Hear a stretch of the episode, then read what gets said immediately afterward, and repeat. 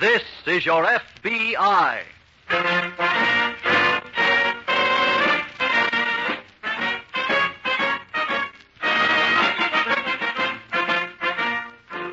This is your FBI, the official broadcast from the files of the Federal Bureau of Investigation, presented as a public service by the Equitable Life Assurance Society of the United States and the Equitable Society's representative in your community.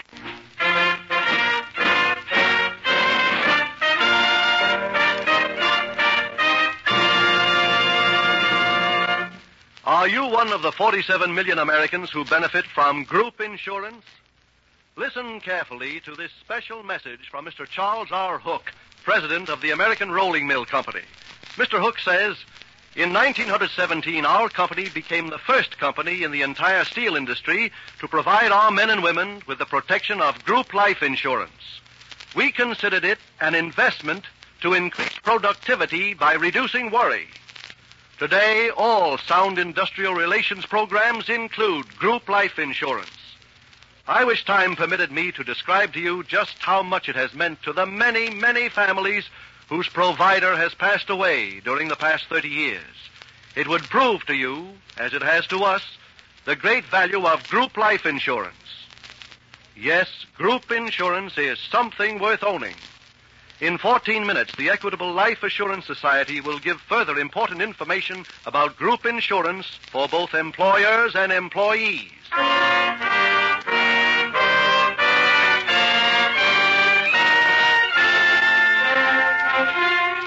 Tonight's FBI file The Honest Embezzler.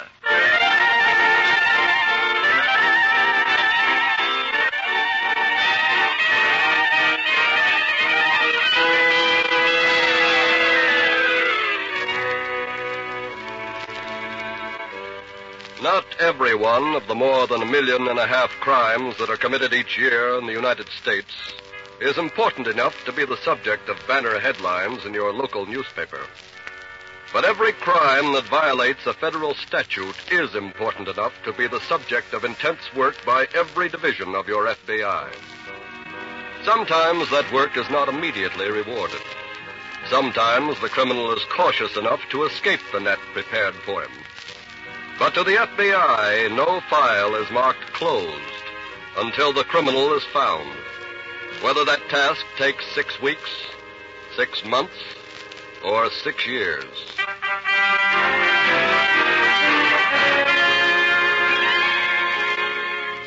Tonight's file opens on the grounds of a carnival that's playing in a Midwestern city.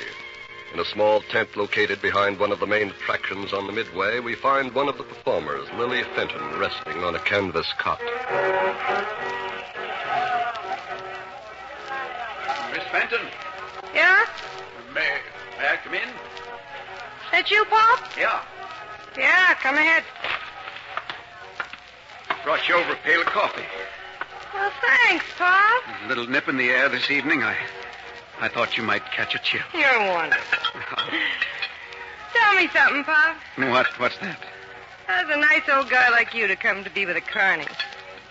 Well, after Lily died, Billy. that was my wife's name, too. No kidding. When she died, I just couldn't stand the house anymore. I, I saw her sitting in every chair. Oh. Here, cut up some of this coffee with me. No, no, thanks. I, I, I'd better get back to my job. Come on. Well, Here. all right, thanks. Now I know why you're always so nice to me. Well, I'll tell you, Miss Fenton. Why don't you call me Lily? No, I couldn't do that. I couldn't call anybody else Lily. Oh, I'm sorry. Forgive me. That's all right. You're a real nice girl, Miss Fenton. Thanks, Pop. I wish I really were your pop. I wouldn't let you work here. Oh, this isn't as bad as it looks. The dough's good when business is good. It's good tonight, isn't it, Pop? Yes, yes, very good. Well, it'll Oh, still suit me to get out of this town. Too many squares. Hmm? Uh, squares? Yokel. Oh, Still having trouble with Carney talk, huh, Pop? well, I, I'm gradually catching on. Well, don't get too hep. I like you better this way. Hi, Lily. Oh, hello, Marty. What are you doing here, Pop? He's Well- visiting. Why? Who's taking tickets? Uh, Bob relieved me for a few minutes. I was just going back. Look, finish your coffee. Don't let this guy scare you. No, I'd really better go. Uh, thanks for the visit. Come back anytime, Pop. Yes, thank you. Marty, I don't want you to treat Pop like that. Huh? You practically chased him out of here. So what? He's a nice old guy. He's also a scared old guy. What do you mean? He's a lone wolf. Listen, baby, I've been around carnies long enough to know that kind is on the lam from something. Oh, Uh, stop. Honey, I know. Look at the way he talks, the way he dresses. He could be doing something better than taking tickets with a tent show. Look, for once in your life, will you mind your own business? I just got a yen to find out about him. Marty, lay off. Okay, baby. Whatever you say.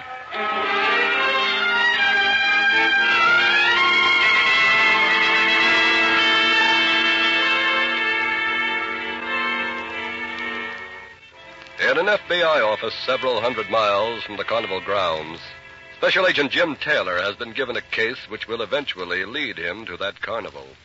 Hi there, Jim. Oh, oh, hello, Ralph. I thought you were still upstate on that Monroe case. No, we cleaned that one up. I got back last night. What are you working on? Some unfinished business. Oh? Yes, I'm looking for a man named Earl Corey. He was teller at the National Bank. Yes? Disappeared about six months ago. When they examined his books, they found a shortage of over $9,000. Was this just reported? No, we've had a file on it right along. It's just been handed to me. Those are always tough ones. Well, this one's no exception. Any leads at all? Not a one. What's the background on this man, Corey? Well, he was 62 years old, had been married. Wife died shortly before he disappeared. I see. He lived here all his life, no police record. He'd been with the bank over 30 years. Any motive for the embezzlement? Well, his wife had been ill for several years. He evidently had used the bank funds to cover doctor bills, and then when she died, he ran away. That was foolish. Yes, I know.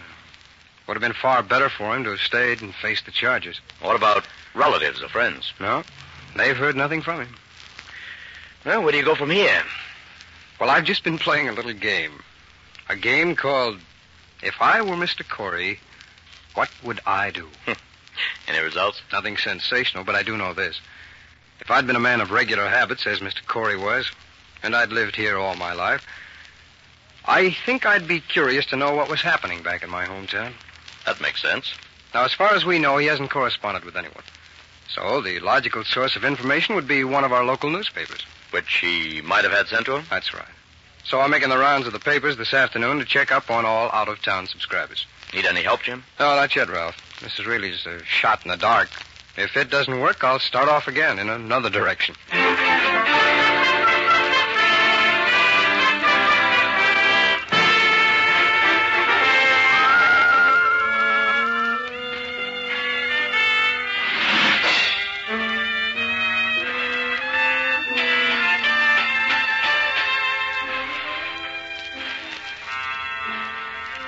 Lily?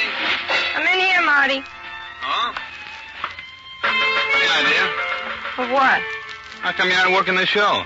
My contract says I take off one show a day. This is it. Well, who's on out there? Daisy, Oh, that's kind of a tired routine. And what's with all the clothes? the word came in. Dress up or we're slouched. Oh, By the way, yeah? I saw Pop a while ago. He's very grateful for what you did, What was that? finding his wallet. Oh, well, that was nothing. I just happened to be walking along the midway and looked down. Stop, will you? Huh? Who are you kidding? What do you mean? The only reason you returned that wallet is because you had somebody lift it in the first place. Ah, what would I want with that old geezer's pokey? So you could dig who he really is. Now, wait a minute. Marty, don't lie to me. I can always peg it, see? Okay, so I did have it lifted. And? And I was right about him. He gave us a phony handle. His real name is Corey. He used to be a bank teller back in Cleveland. So? So no guy leaves a job like that to take tickets in a carny unless he got in a jam. What difference does that make to you? Honey, it could make a real big difference. How? If he dipped his duke in a till before he left that bank, he could have a bundle buried someplace. If he had a bundle, he wouldn't be working here. Look, them Lamisters do funny things sometimes. He might just be waiting to cool off. And this is a real good spot to do it. Marty, I want you to leave him alone. Now, look, baby, I got a pal in Cleveland. I could have him check up on a guy. If he did take that bank, we could make a real good score. Pop left that job because his wife died. If you try to blow a whistle on him, so help me, I'll fix you good.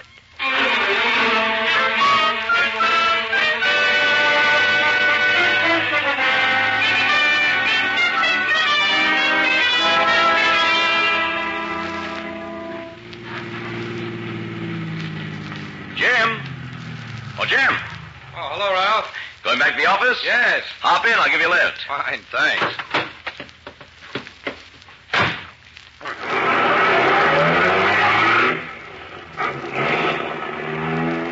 Got a lead on that bank embezzler, didn't you? Yes, how did you know? I could tell by the way you were walking down the street you were about two feet off the pavement. well, it was that hundred to one shot that came through, Ralph. you got it from one of the newspapers? That's right. I checked subscriptions for the past six months. I'm practically positive that the handwriting on one of them is Corey's. I'll have it confirmed in the lab. Where is he? All right, now he's in Fort Wayne, Indiana. Any address? No, he received the papers care of general delivery. Well, you could have a surveillance set up at the post office there and pick him up. I don't think that'd work in Fort Wayne. Why not? Well, beginning tomorrow, his address will be Lansing, Michigan. He'll be there for a week. Ah, I see. Whatever he's doing, he's really been on the move. He spent exactly one week in a whole succession of cities. Did you get a list of these places? Yes. Well, that'll be a help in determining what sort of work he's doing. Now, I know. But I don't think I'll have to dig into that. I have an idea they'll pick up Mr. Corey at the general delivery window in Lansing.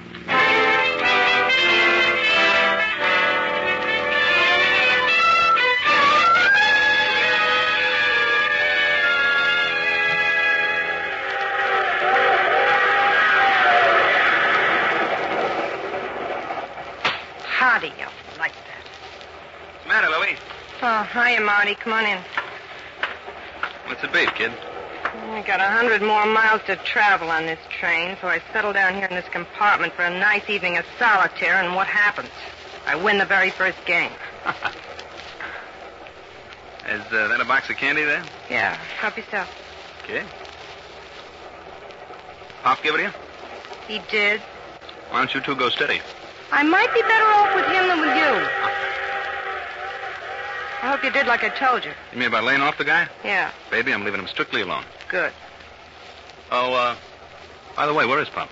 Back in the baggage car. He turned in. Oh. Want to play some gin? No, I don't think so, honey. I'm kind of restless. I think I'll go out on the platform and grab a smoke. Okay. See you later, huh? Mm-hmm.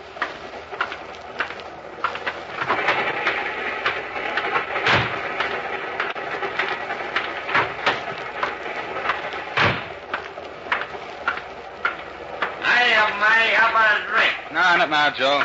Later, maybe.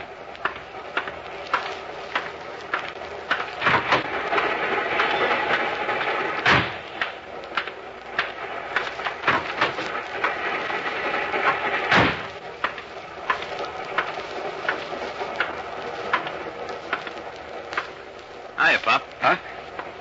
Oh, he- hello, Mr. Burns. Got you packed in with the baggage, huh? Oh, I don't mind that. Nice and lonely in here, huh? Yes, You like to be alone, don't you? sometimes. Want a smoke? No, thanks. I have my pipe. Okay. Pop, Yes? something I want to talk to you about. Well? It's about that wallet you lost. Oh? According to an identification card that was in it, your real name is Corey, and you used to be a bank teller in Cleveland. Now, look, Mr. Burns. Let me finish. I talked on the phone this afternoon to a pal of mine who lives in Cleveland. You see, I figured it was worthwhile finding out why you changed your name and hooked up with a Connie. Now, see here, My I... pal called me back and gave me the answer. Seems you left the bank owing him a little. About $9,000. That right? Yes, That's a lot of potatoes, Pop. Where you got it stashed? I haven't got it. Huh? I spent every cent of it. Now, wait a minute. That's the truth, Mr. Burns. I took that money only because my wife was desperately ill. Every cent went for her doctor bills. When she died, well, instead of doing what was right and confessing my guilt, I, I ran away. Look, lay off the hearts and flowers, will you? Where's the dough? I just told you. And Mr. Burns, I'm glad you found me out. I'm sick and tired of running away. I, I want you to turn me in. Who cares about turning you in? I want that nine grand. Now stop giving me them routines and get it up. I swear to you, I haven't got it. What's in that little bag, huh? What? What? That one there. Anything besides your clothes? I haven't got the nine thousand. All I've got in this bag is two hundred dollars. I saved it to make partial restitution to the bank. Let me see. No, you keep away from Oh, that. let now. go of me, you will you? Keep away, Why, I said. I you- do what you... Now Oh, we'll see what's in the bag.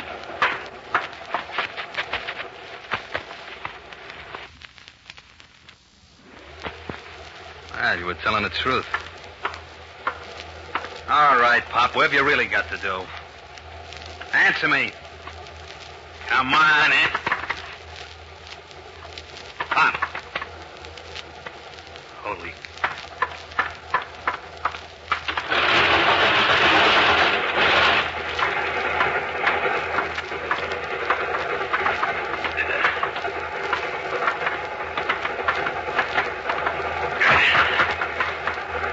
So long, Pop.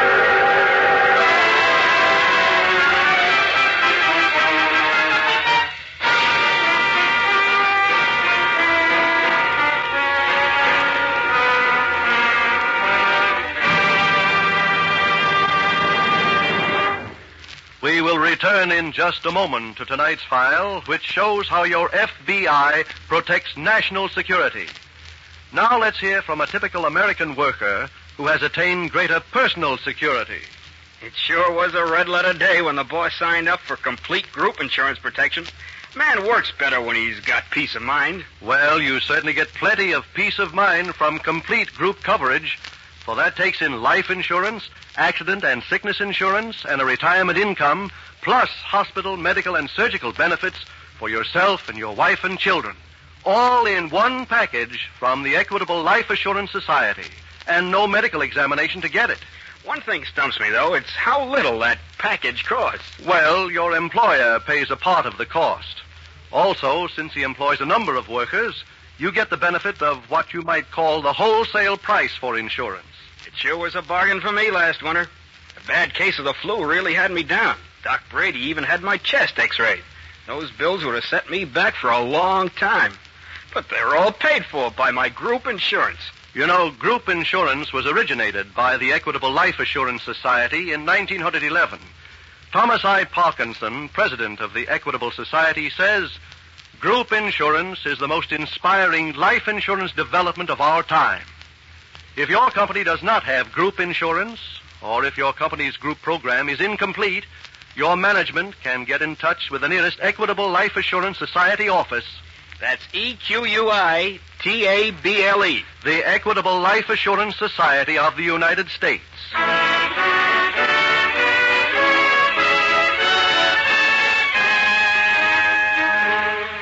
And now back to the FBI file The Honest Embezzler.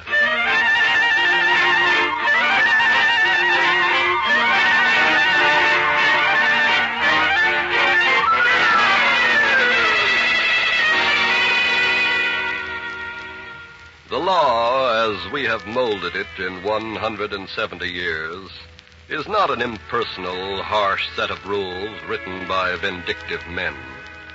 It has compassion, and the quality of its mercy is available to all.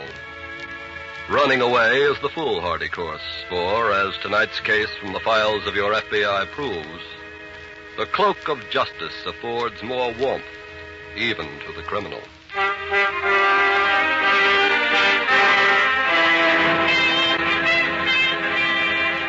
Tonight's file continues at the Cleveland field office the day after the brutal slaying of the elderly bank embezzler on the Carnival train. FBI Special Agent Jim Taylor is just sitting down at his desk when. Uh, Jim, I've been looking for you. Well, what about, Ralph? The resident agent up in Lansing phoned while you were out. Yes. He did as you asked him. He set up a surveillance at the general delivery window at the post office, but so far, no results. Mm-hmm. The local police are cooperating with him. They checked hotels, rooming houses, tourist camps, but no one of Corey's description has turned up. Well, I think I have a good lead. On where to find Corey? Yes. Now, as you know, he stayed in 20 cities for exactly one week at a time. Yes. Well, I did some research on what possible type of work would take him to each of those places. And what'd you come up with? A traveling carnival. So, Their playing dates coincided with each place that Carey had had his newspaper sent. that should cinch it then. I would think so, yes. Are you going up to Lansing? No, I'm sure the resident agent there can handle it. I'll get him on the phone, give him the name of the carnival. Then it should be just a matter of going out there and picking up Mr. Corey.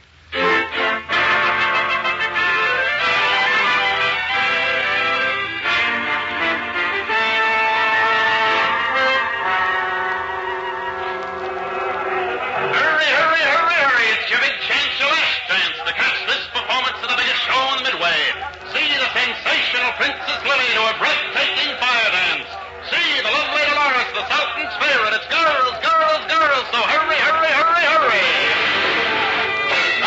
Folks, the show is starting. Next performance in exactly half an hour. Marty! Marty! Oh, hiya, Lily. Why aren't you backstage? I'm not on for five minutes yet. Come here. I want to talk to you. Okay, sweetheart. What's on your mind, kid? Did you hear about Pop? Yeah, I took a powder, huh? Marty, what happened to him? Well, how should I know? Did you scare him away? Oh, now, wait, baby. I gave you my word I'd lay off the guy, didn't I? Yeah. um, Well, I kept it. Honest? Of course. I probably wanted to move on, it's all. Hmm. Still awful funny. Look, kid, you're on in a couple of minutes. You better get backstage.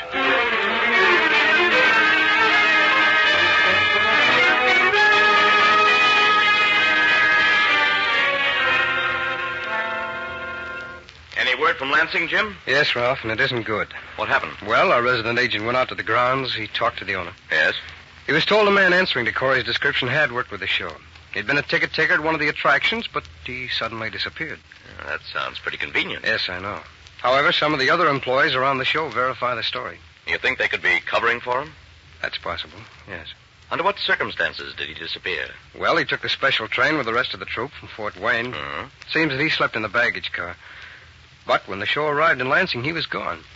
Now, of course, he could have gotten off any place along the route. What stops did the train make? Well, that's being checked now. Well, Jim, where do you go from here? Well, I've just been figuring that. I think I may have the answer. What is it? Corey was a ticket taker for one of the shows, so his job must be open now. Yes. I'm going to see if I can get permission from the boss to go up to Lansing and apply for his position. And do some inside work? Right. Our resident agent can't do that. They already know him up there now. Ever been around a carnival, Jim? Well, when I was in college, I worked for a circus during summer vacation. Trapeze artist? No. Peanut vendor. but that should be background enough for me to find out all I want to know.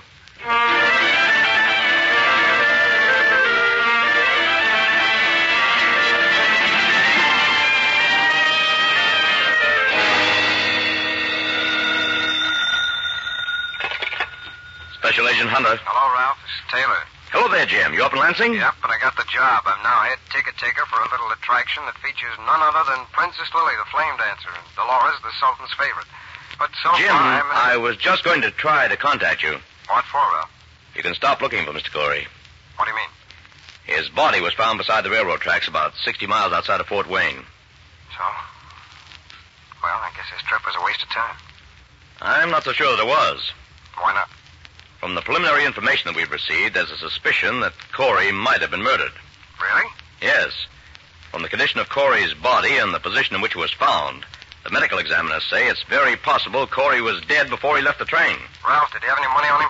Only a dollar and twenty cents in change. Well, that makes it look like robbery. Right. And if Corey was robbed, that would put the case under FBI jurisdiction. Well, as long as I'm on the grounds, I'll stay on, see what I can dig up. Right. Where do you think you'll start? Well, his best friend with this show was a woman called Princess Lily. I think I'll start by talking to her.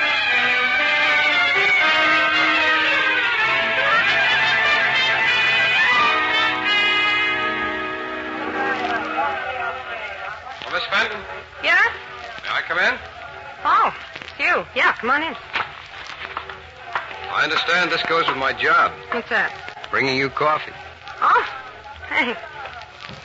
Old Pop used to do this, didn't he? That's right. That's too bad about him, isn't it? You mean he's leaving the show? No. All about his body being found. What are you talking about? Oh, haven't you heard? No. Well, one of the boys out front just told me.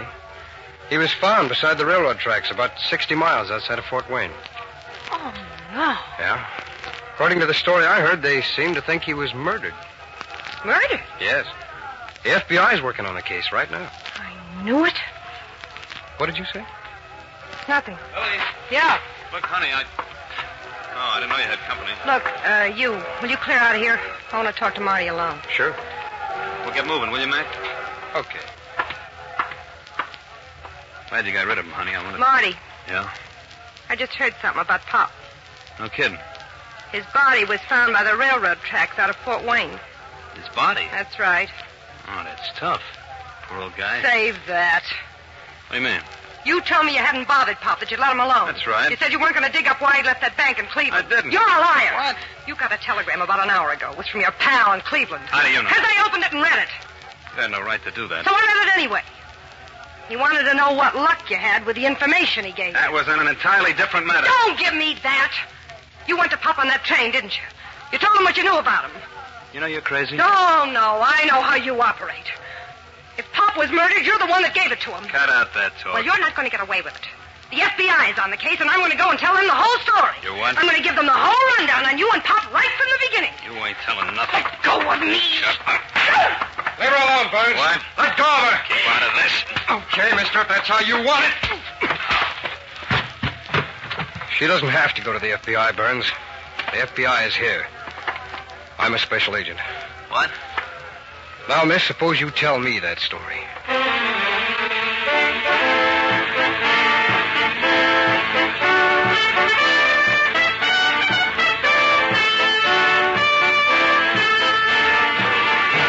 Martin Burns was tried and convicted of murder in the state of Michigan and was sentenced to life imprisonment. Stated as simply as possible, tonight's case from the files of your FBI offers merely another proof that crime does not pay. That statement has been repeated by your FBI at every opportunity through every medium at their disposal since the Bureau was first founded. But for some strange reason, strange because Americans are an adaptable people, the self evident proof that crime can never be made a profitable career has been ignored. Ignored to such an extent that in the first six months of this year, there were 28% more murders in this country than in the first six months of 1945. But as the number of crimes has risen, so has the number of convictions. Convictions that came about because of alert police work by local police departments, state law enforcement officers, and your FBI.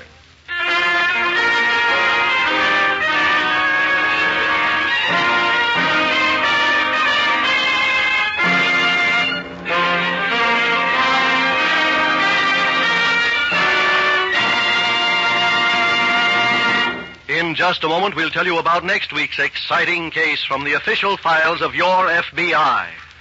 Now, one last word to business executives. Since group insurance was originated by the Equitable Life Assurance Society 35 years ago, thousands of employers have learned that group insurance means satisfied workers, builds loyalty and morale, decreases labor turnover, improves quality and quantity of production.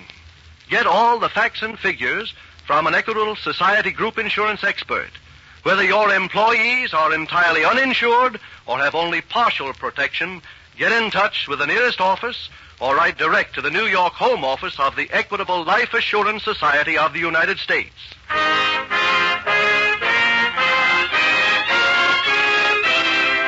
Next week, we will bring you another colorful story from the files of the Federal Bureau of Investigation. The fixed election. The incidents used in tonight's Equitable Life Assurance Society's broadcast are adapted from the files of the Federal Bureau of Investigation. However, all names used are fictitious, and any similarity thereof to the names of persons living or dead is accidental. Tonight's broadcast was directed by William M. Sweets. The music was composed and conducted by Frederick Steiner. Your narrator was Dean Carlton. This is Your FBI is written and produced by Jerry Devine.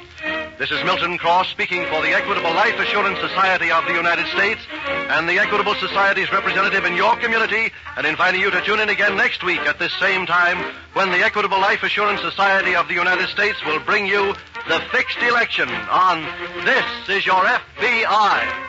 This is ABC, the American Broadcasting Company.